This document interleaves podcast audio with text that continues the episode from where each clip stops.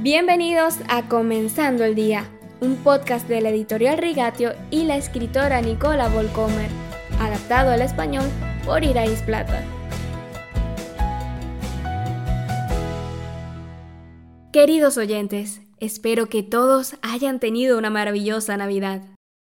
A menudo un sentimiento de desidia, de pereza llega después de la Navidad.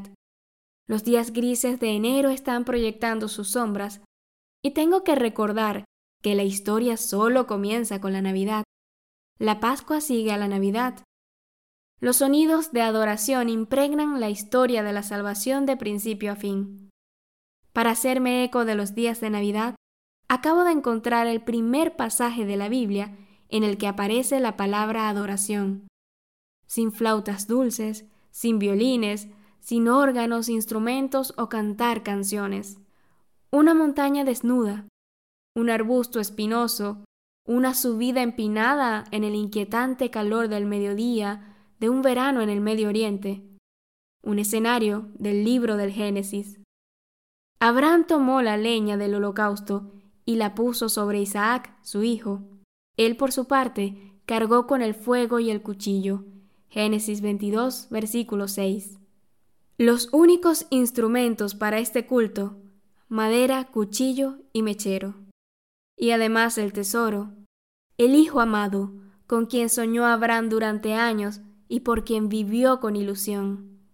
La verdadera adoración elimina las áreas grises.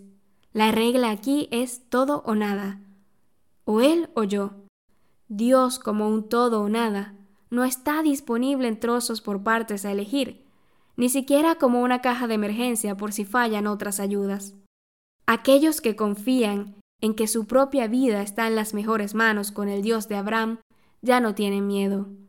Lo que se ofrece en el altar regresa en algún momento, de alguna manera, en forma de bendiciones divinas.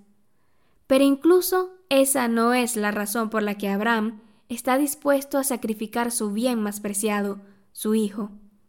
Confía en Dios incondicionalmente, incluso sin garantía de un final feliz.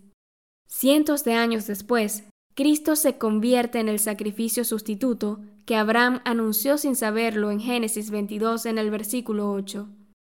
El Cordero, hijo mío, lo proveerá Dios. Y sucede así de nuevo. Una montaña, de nuevo un hijo, que cargado de leña se arrastra lentamente cuesta arriba. Otro altar. No hay rescate de última hora esta vez. El Hijo es sacrificado para que podamos vivir y mirar el año nuevo con confianza, incluso en estos tiempos difíciles.